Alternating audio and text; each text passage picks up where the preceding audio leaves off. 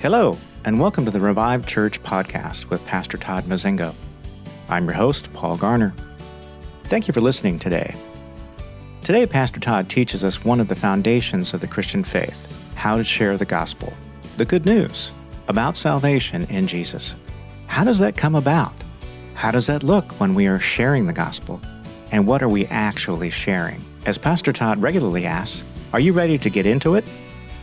Be sure to listen to the end for some important information.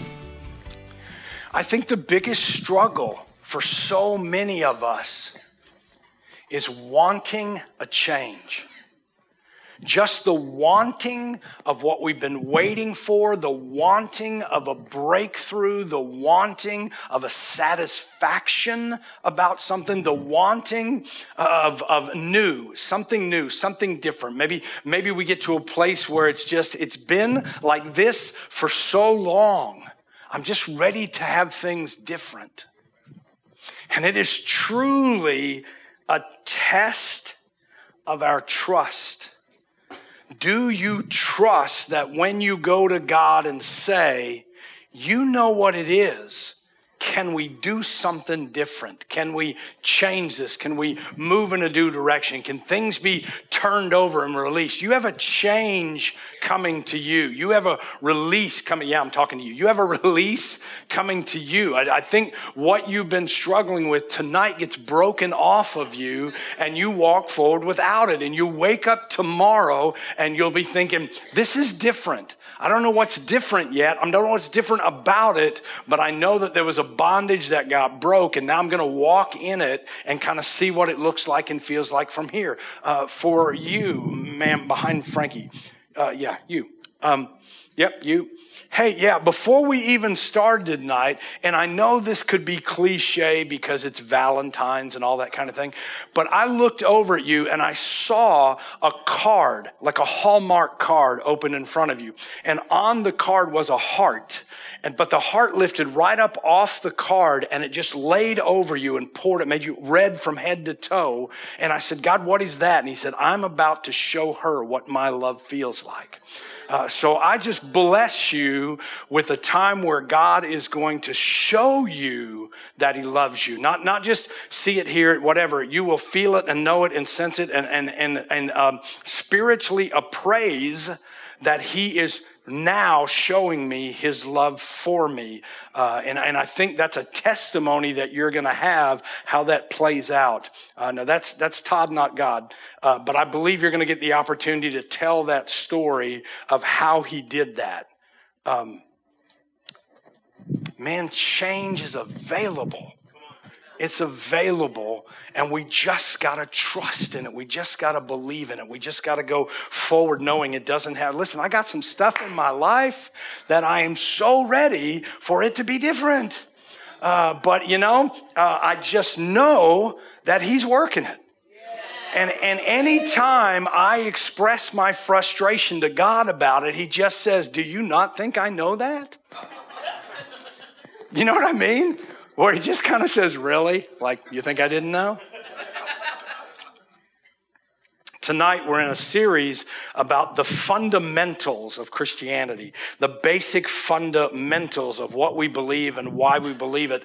And tonight, what I want to talk about is probably the most common fundamental topic we can talk about, and that's the good news or the gospel of Jesus Christ. Uh, just that what is and how does salvation come about? Now, listen, when we are saved, there's a whole lot of things that happen. We are healed from physical and emotional hurts. We are delivered with an authority. We're adopted as a child. We get entrance into the kingdom of God. But tonight, I want to talk about that evangelistic part of salvation. That what is saved? How do we share the gospel? Are we sharing the gospel? And how does that look when we share the gospel? What are we sharing when we try to bring someone else out of the kingdom of darkness into the kingdom of light? Tonight is going to be a great night for you to take notes.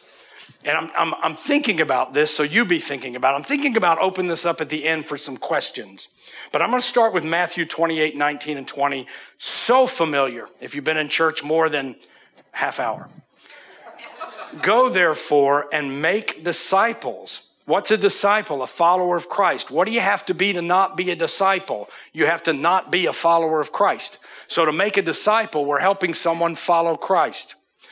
Make disciples of all the nations, baptizing them in the name of the Father, Son, and the Holy Spirit, teaching them to observe all the things that I've commanded you. Lo, I'm with you even to the end of the age. This scripture in Christianity has a title. Now, what's the title? You guys call it the what? The Great Commission. I saw it on your lips. The Great Commission. No, it, it actually was. She did. She did. She did. It's like, I'm not sure I want to say that out loud because that might not be the right answer because the right answer is always Jesus, and I was going to say Great Commission.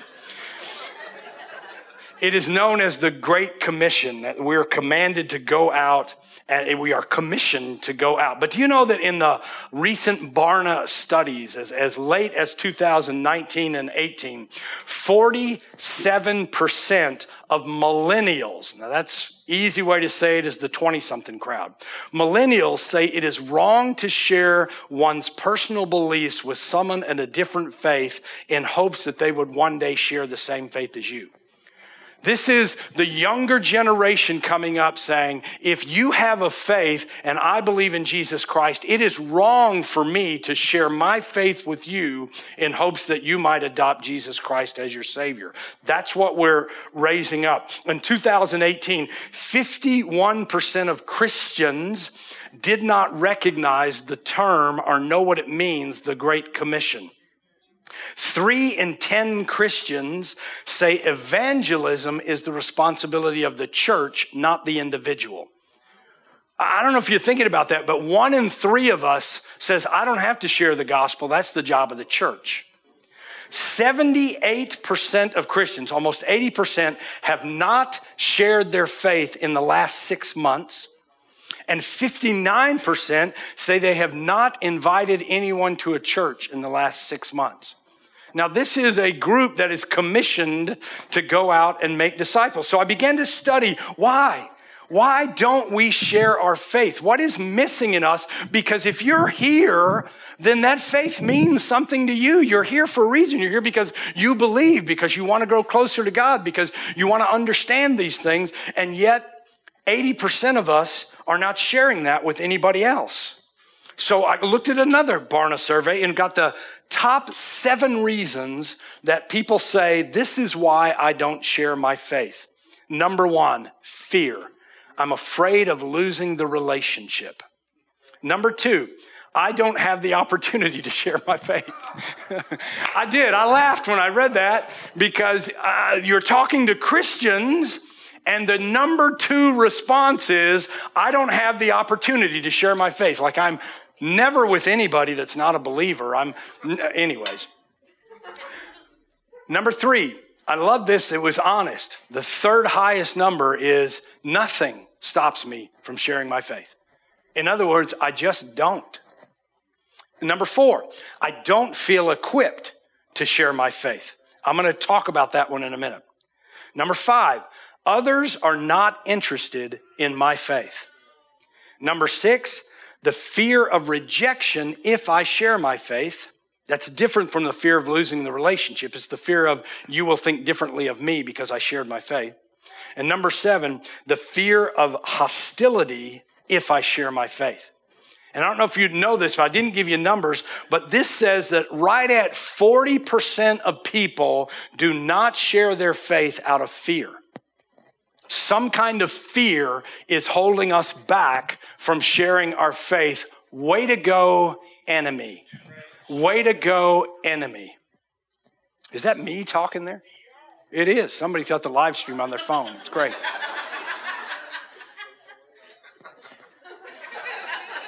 I remember being up here one day.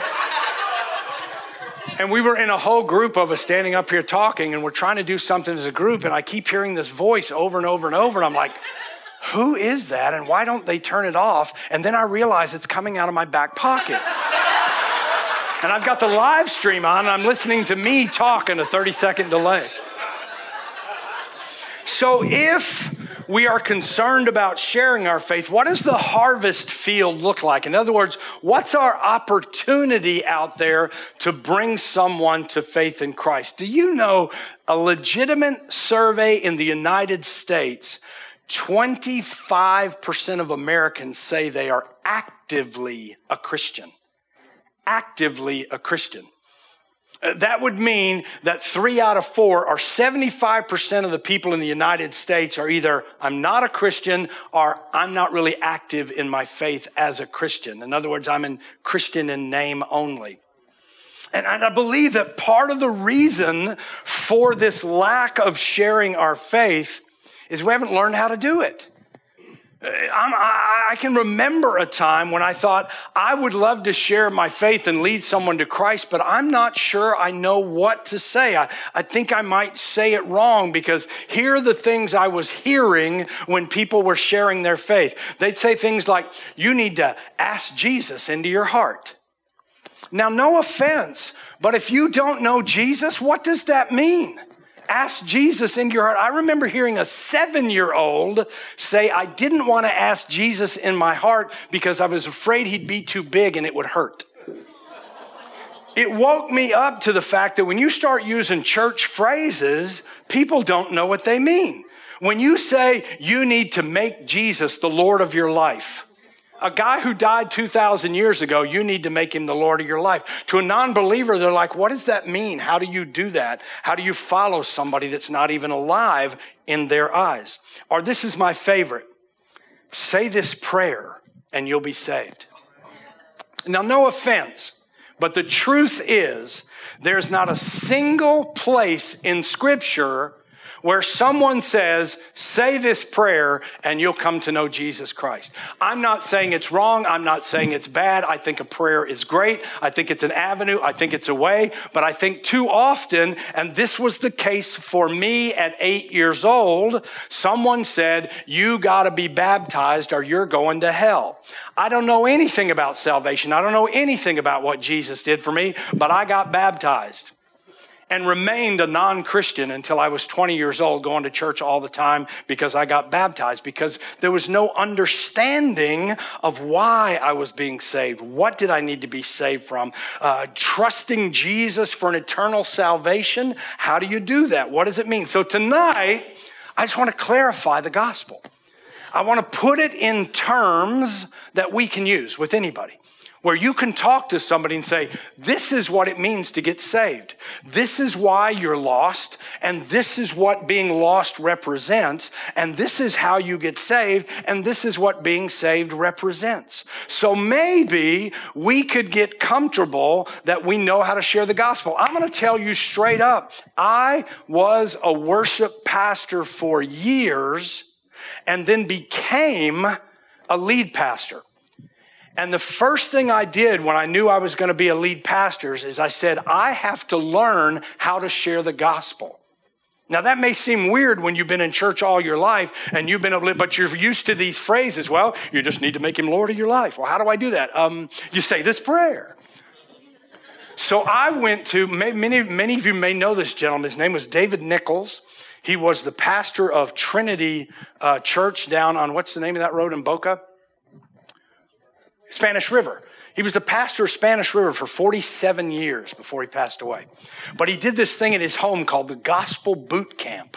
I may start this one day.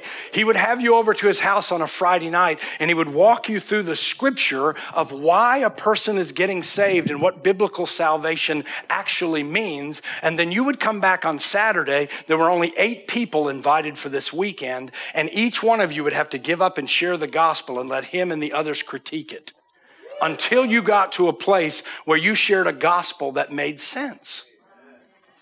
I don't know that we have time to do that tonight, but if you want to do it one on one, I'm ready. Let's go. But tonight, I just want to talk about some of the core basics. So if you decide someone at my work needs to hear about Jesus, uh, someone that I go to school with needs to understand that they're lost, someone needs their life changed, how am I going to do that? So I'm going to give you some keys that I use when sharing the gospel. Most of you have heard me give a gospel presentation. I give a gospel presentation typically once or twice twice a month on a Sunday, and you've heard it, but I want you to know what's going on inside my head while I'm doing that, so hopefully it can go on inside your head and help you. I always start with the fact that we are created. We are created.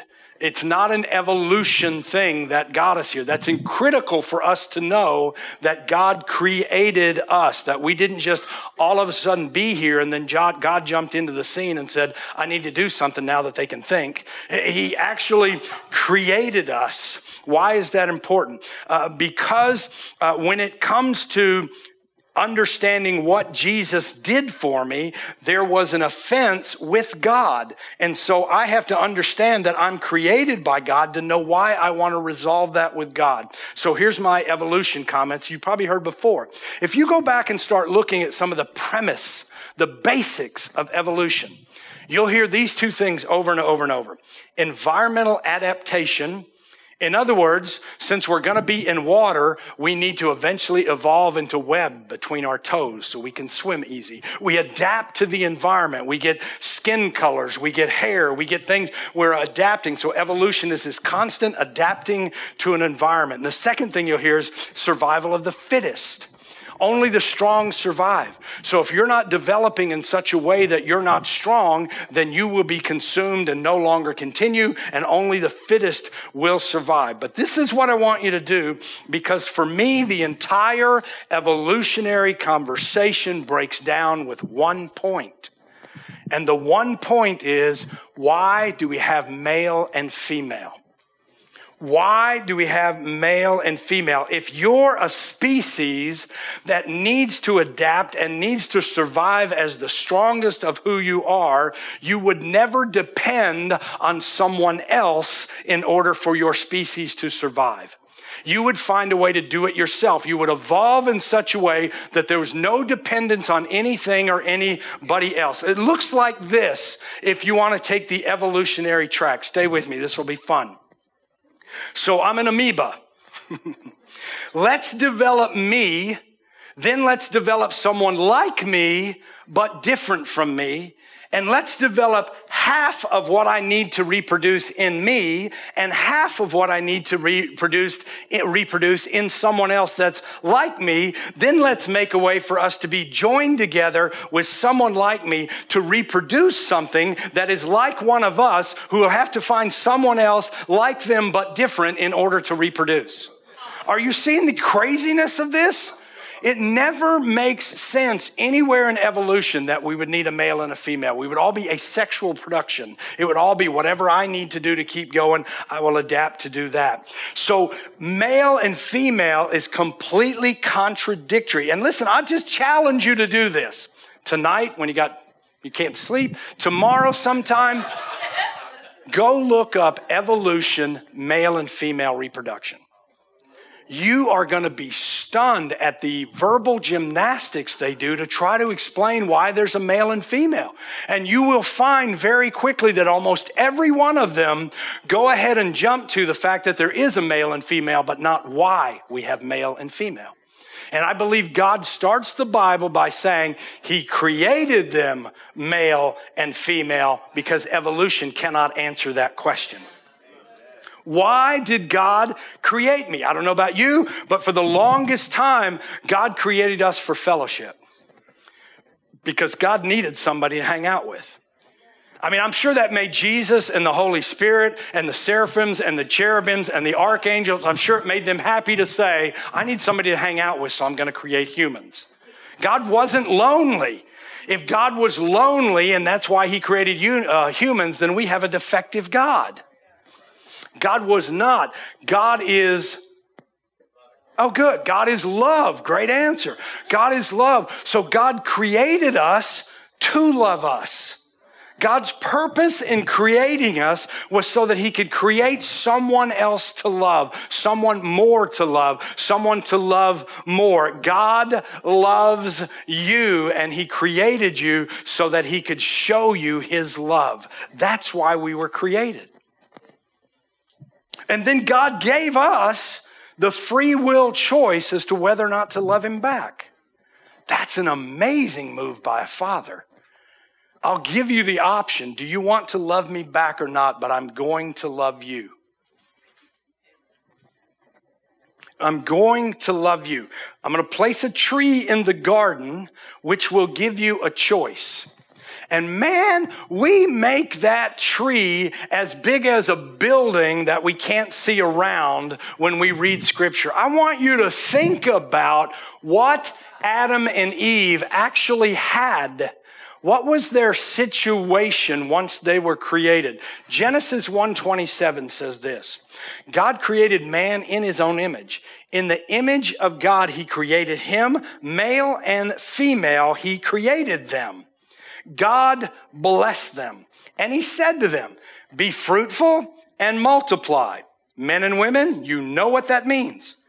And fill the earth and subdue it and rule over the fish of the sea and the birds of the sky and over every living thing that moves on the earth. So let me just ask you, how much domain did God give Adam and Eve? The earth. If you could pick one tree and compare it to having the earth to wander around and play in, how big is that tree? Behold, I've given you every plant yielding seed that is on the surface of all the earth, and every tree that has fruit yielding seed. It shall be yours for food. Yes, we were vegetarians originally. And every beast of the earth, and to every bird of the sky, and everything that moves on the earth which has life, I have given you plant, uh, plant uh, green plant for, for food. And it was so. God saw all that he made, and behold, it was very good. And there was evening and morning on the sixth day. So man has not only the entire earth, but then he has an entire garden. Anybody know how big the garden was? I don't either. So, but it was big. I don't think it was the size of this room, but there was a tree in it. So we have one tree on the entire earth. And Adam and Eve are somehow overwhelmingly tempted by this one tree. And don't forget, many of you don't know, that there were actually two significant trees in the garden. There was the knowledge of good and evil tree, but there was also the tree of life out of the ground, Genesis 2 9, the Lord God grow, caused to grow every tree that is pleasing in the sight and good for food. The tree of life was also in the midst of the garden and the tree of the knowledge of good and evil. We have two trees. What happens if you eat from the tree of life? You live. Man has an eternal life in the garden. Sin has not entered. He eats from the tree of life. Do you know that tree of life is in heaven for us in our future to eat from? Number four, God tells man, if you eat from this tree, you will die. You will die. And the problem is, we think that means our body will collapse and we'll stop breathing. It doesn't have anything to do with that. Nothing. From the standpoint of the fact that they ate from the tree, and if God's word is true, then they died. How did they die? They were separated from God in the death of the spirit realm. So they now are separated from God because they chose to eat from the tree. Now, you've heard me express this before. Why is Satan trying to get them to eat from this tree?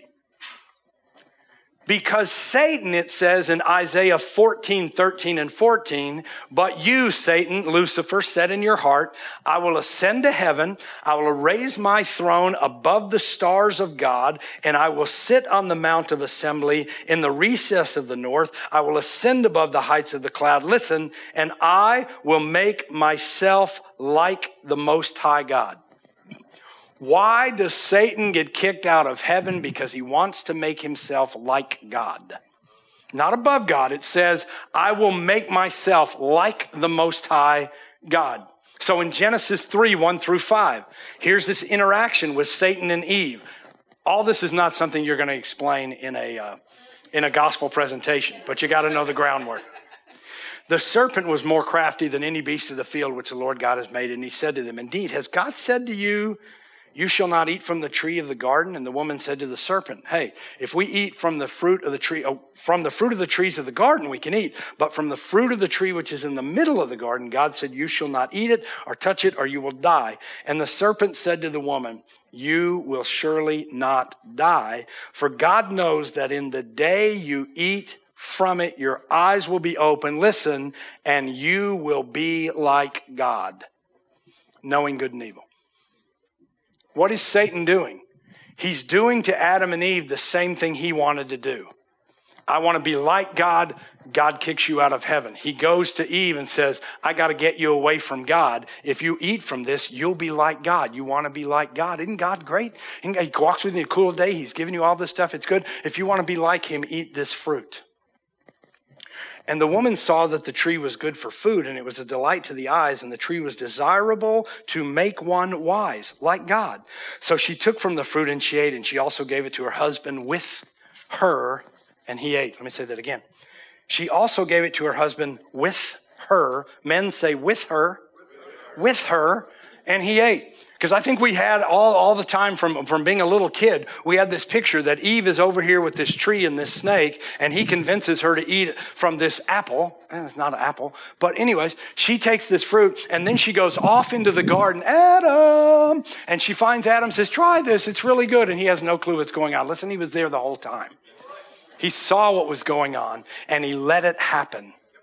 He's held accountable for it in the New Testament because it says Eve was deceived, but Adam sinned. He knew it was wrong and he did it anyway. She was confused. He knew it was wrong. Guys, get off her back. When Adam says, This woman you gave me, God is looking at her like, Really? Really? Really? But here's what's happened now. They have disobeyed God. And we, we, we use this like a club, but it's not a club because the actual issue is that God had provided and said, Your love for me will be expressed by enjoying what I gave you and staying away from what I told you not to do. And they listened to him. And they said, Okay, we'll enjoy this earth, we'll enjoy the trees, we'll enjoy the fruit from all the other trees, but we won't eat from this one. Satan said, Eat this one. And what man decided in that moment is, I'm not interested in what God said, I'm interested in what Satan said. So now man is not following God. Man is now following the instruction of Satan. So he has left the kingdom of God and entered the kingdom of darkness, the kingdom of Satan, the kingdom of the prince of the power of this world. He is now following Satan. So what does God do in a physical representation for you and me? He tells them to leave the garden. You are now out of my presence, and I will put a ch- flaming cherub here to keep you from re entering. We are now separated because you're not following me as your God, you're following Satan as your God, so you can go be with him. Listen to me, this is the biggest point to make in the gospel presentation. They're making the choice of who they want to follow. You can stay in this place you're in.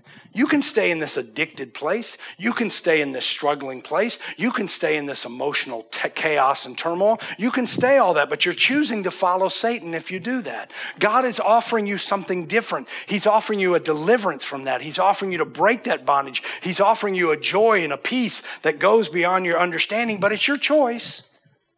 God doesn't send people to hell, people choose to reject God. They choose to reject. So, what I'm saying is, it's your choice. And I think that's the most beautiful thing about a gospel presentation when you sit down with someone, because I'm not making it for you and I'm not forcing it on you. I'm telling you what it is, and then I'm asking you, what choice do you want to make? Do you want to stay in the kingdom of darkness or do you want to go into the kingdom of light? So, man is now choosing to live with Satan, listen to me, eternally. It's a clean cut picture you follow God, you're with God eternally. You follow Satan, you're with Satan eternally. Your choice. What do you want to do? What's the problem? What caused that separation between us and God? Disobedience, known as sin in Scripture. But immediately, God says, You have now chosen to follow the prince of power of darkness. You are now not with me eternally. You are now with him eternally. But I want to give you a restoration opportunity. I want to be reconciled to you. I created you out of love. I love you so much. I know where that path goes. I know what that life's going to be like. I know what that eternity is going to be like. I want you to come back. So here's how we're going to accomplish it. What broke the relationship? Disobedience and sin. This is where we jump into the parent conversation. Any parent knows, and if you've ever been a kid, if you've ever had parents, you'll get it in a minute. You will recognize that you cannot continue to disobey your parents. They will initiate consequences. Why?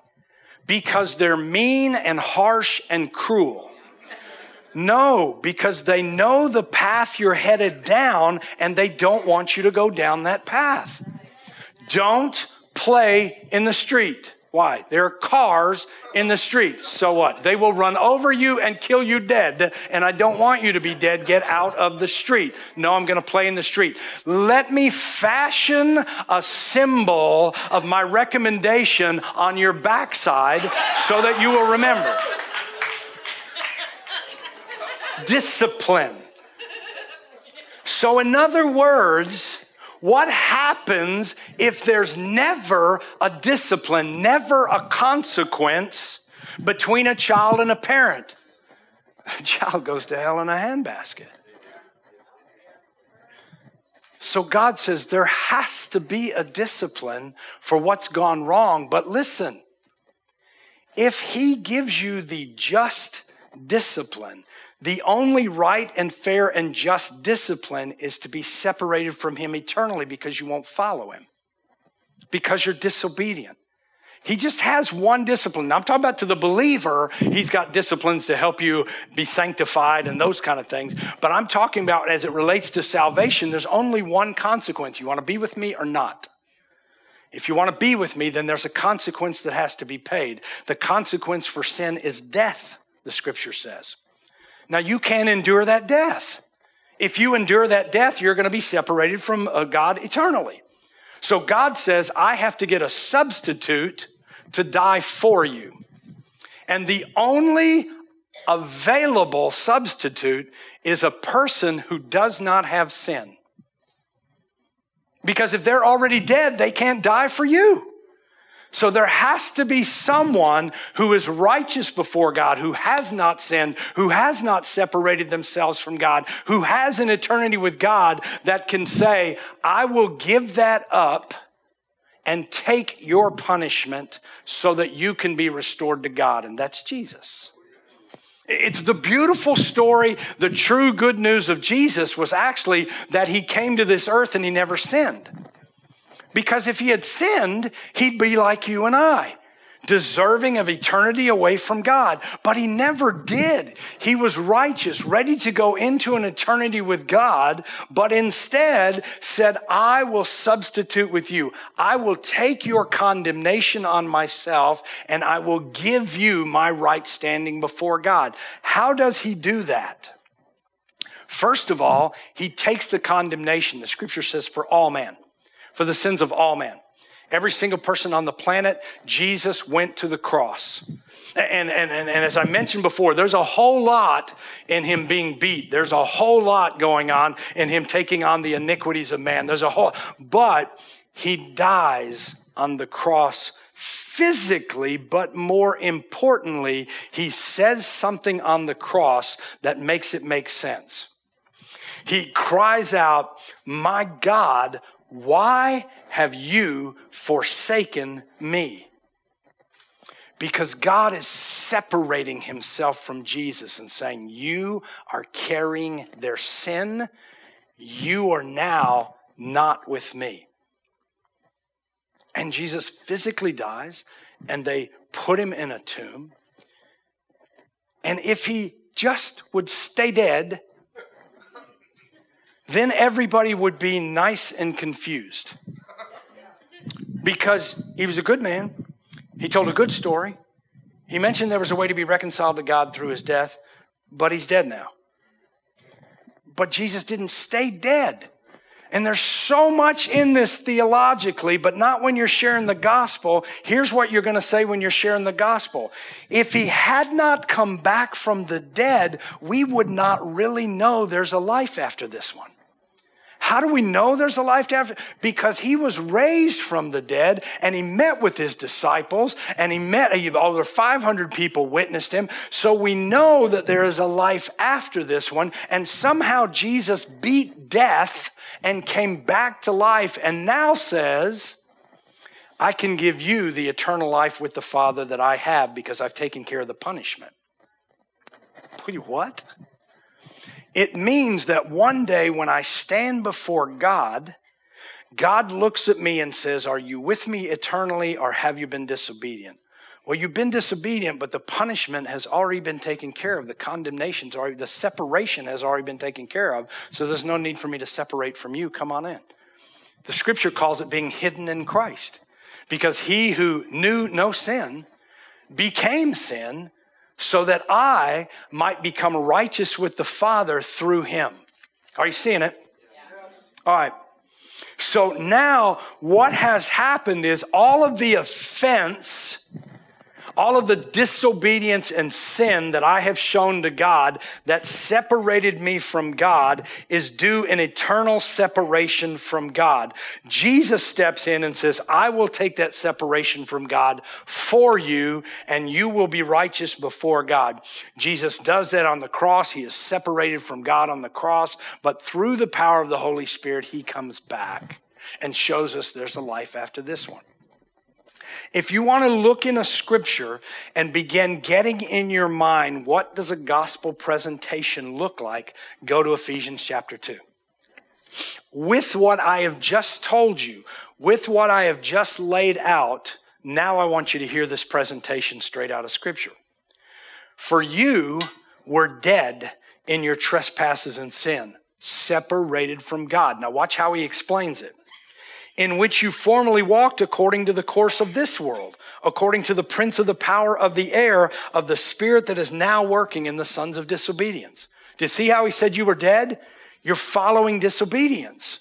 That's what's proof that you're dead. Among them, those who walked in disobedience, we too all formerly lived in the lust of our flesh, indulging the desires of the flesh and of the mind, and we were by nature children of wrath, even as the rest. So Paul is saying, I'm no better than you. I was lost too. I was dead. I was separated from God.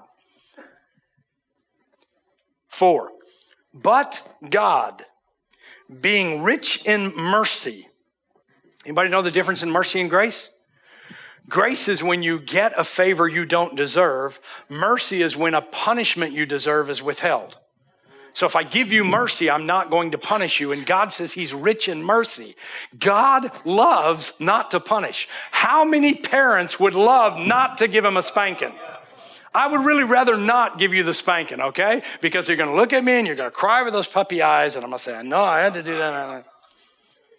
He's rich in mercy, because of his great love with which he loved us, even when we were dead in our transgressions, I don't care if you're an addict, he loves you made us alive together with Christ. By grace you have been saved and has raised us up with him, seated us in the heavenly places in Christ Jesus, so that in the ages to come he might show his surpassing riches of his grace in kindness toward us in Christ Jesus. What did he just say?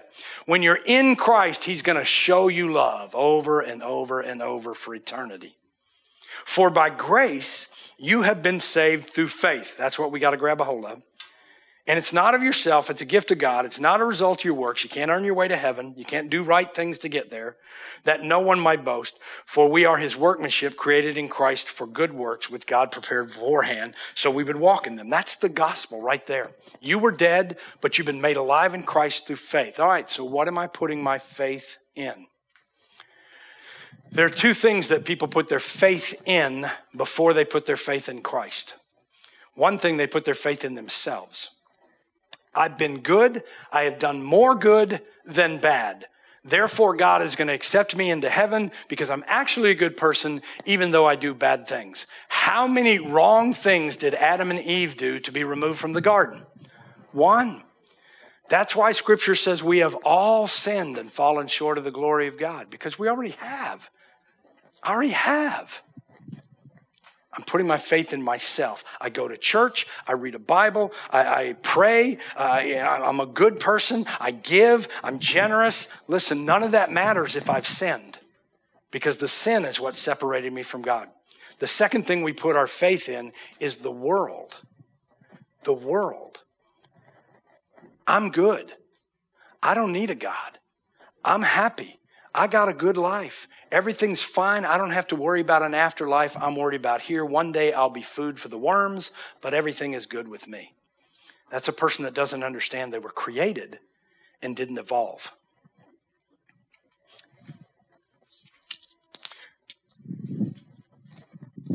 So, what am I putting my faith in? I'm putting my faith in that I cannot it is impossible. I do not have the opportunity to be good enough to get into heaven on my own merits. I don't. I can't. It's too late. I've already blown it. It's done. It's finished. I've messed up. What am I putting my faith in? The fact that Christ could actually take my punishment for my sin, my consequence, the death and the separation from God, that he could take it on himself and that I could take his righteousness before God. It's pretty simple. I stand before God and God says, I have nothing to condemn you for because it's already been paid. You are righteous. Why? Because there is nothing to punish you for. Christ took all your punishment on the cross. You are free of punishment eternally. You are reconciled to me. This is why God told Eve that I will send my son and he will bruise Satan uh, uh, on the head and Satan will only bruise him on the heel. He will die, but guess what? He's going to do it for the reconciliation of all mankind. So let's put it together. Let's put it together and what it looks like for a gospel presentation. Because I don't want you to get too, too notey. It looks like this You're not a believer. All right, let me explain to you why you would want to be. Because God created us. We didn't evolve, or there wouldn't be a male and a female. We're actually a creation of God. God the Father created us because He loves us, man. That's what He wants to do. He just wants to love on us. But we have chose to disobey Him and follow the ruler of this world. That's Satan. And so you're going to stay with for eternity whoever you're following. So if you're following Satan, you're going to be with Satan eternally. And that says you're going to be in a burning hell. But God is saying, I want to bring you into mansions and streets of gold and eternity with me. But you've got to be able to follow me. But there's a problem. I can never be good enough to get into heaven on my own because I've sinned. I've already disobeyed God. I've already done wrong. And so have you. It's a fact. We all have. So, what do we do about that? God sends Jesus. Jesus comes and lives here, and he never sins, so he's righteous. He can spend an eternity with God. And then Jesus chooses to do something for me. He chooses to die on a cross and be separated from God so that he can take care of any consequence or punishment for my disobedience and my sin. And if I believe he's done that for me, if I believe that he rose from the dead and there is a life after this one, then God says I can change my mind about what I think will get me to heaven. Being good didn't get you there. Doing more good than bad doesn't get you there. Going to church doesn't get you there because sin is still in the way. But Jesus has taken all of the consequence and punishment on the cross if you would put your faith in the fact that He did it for you.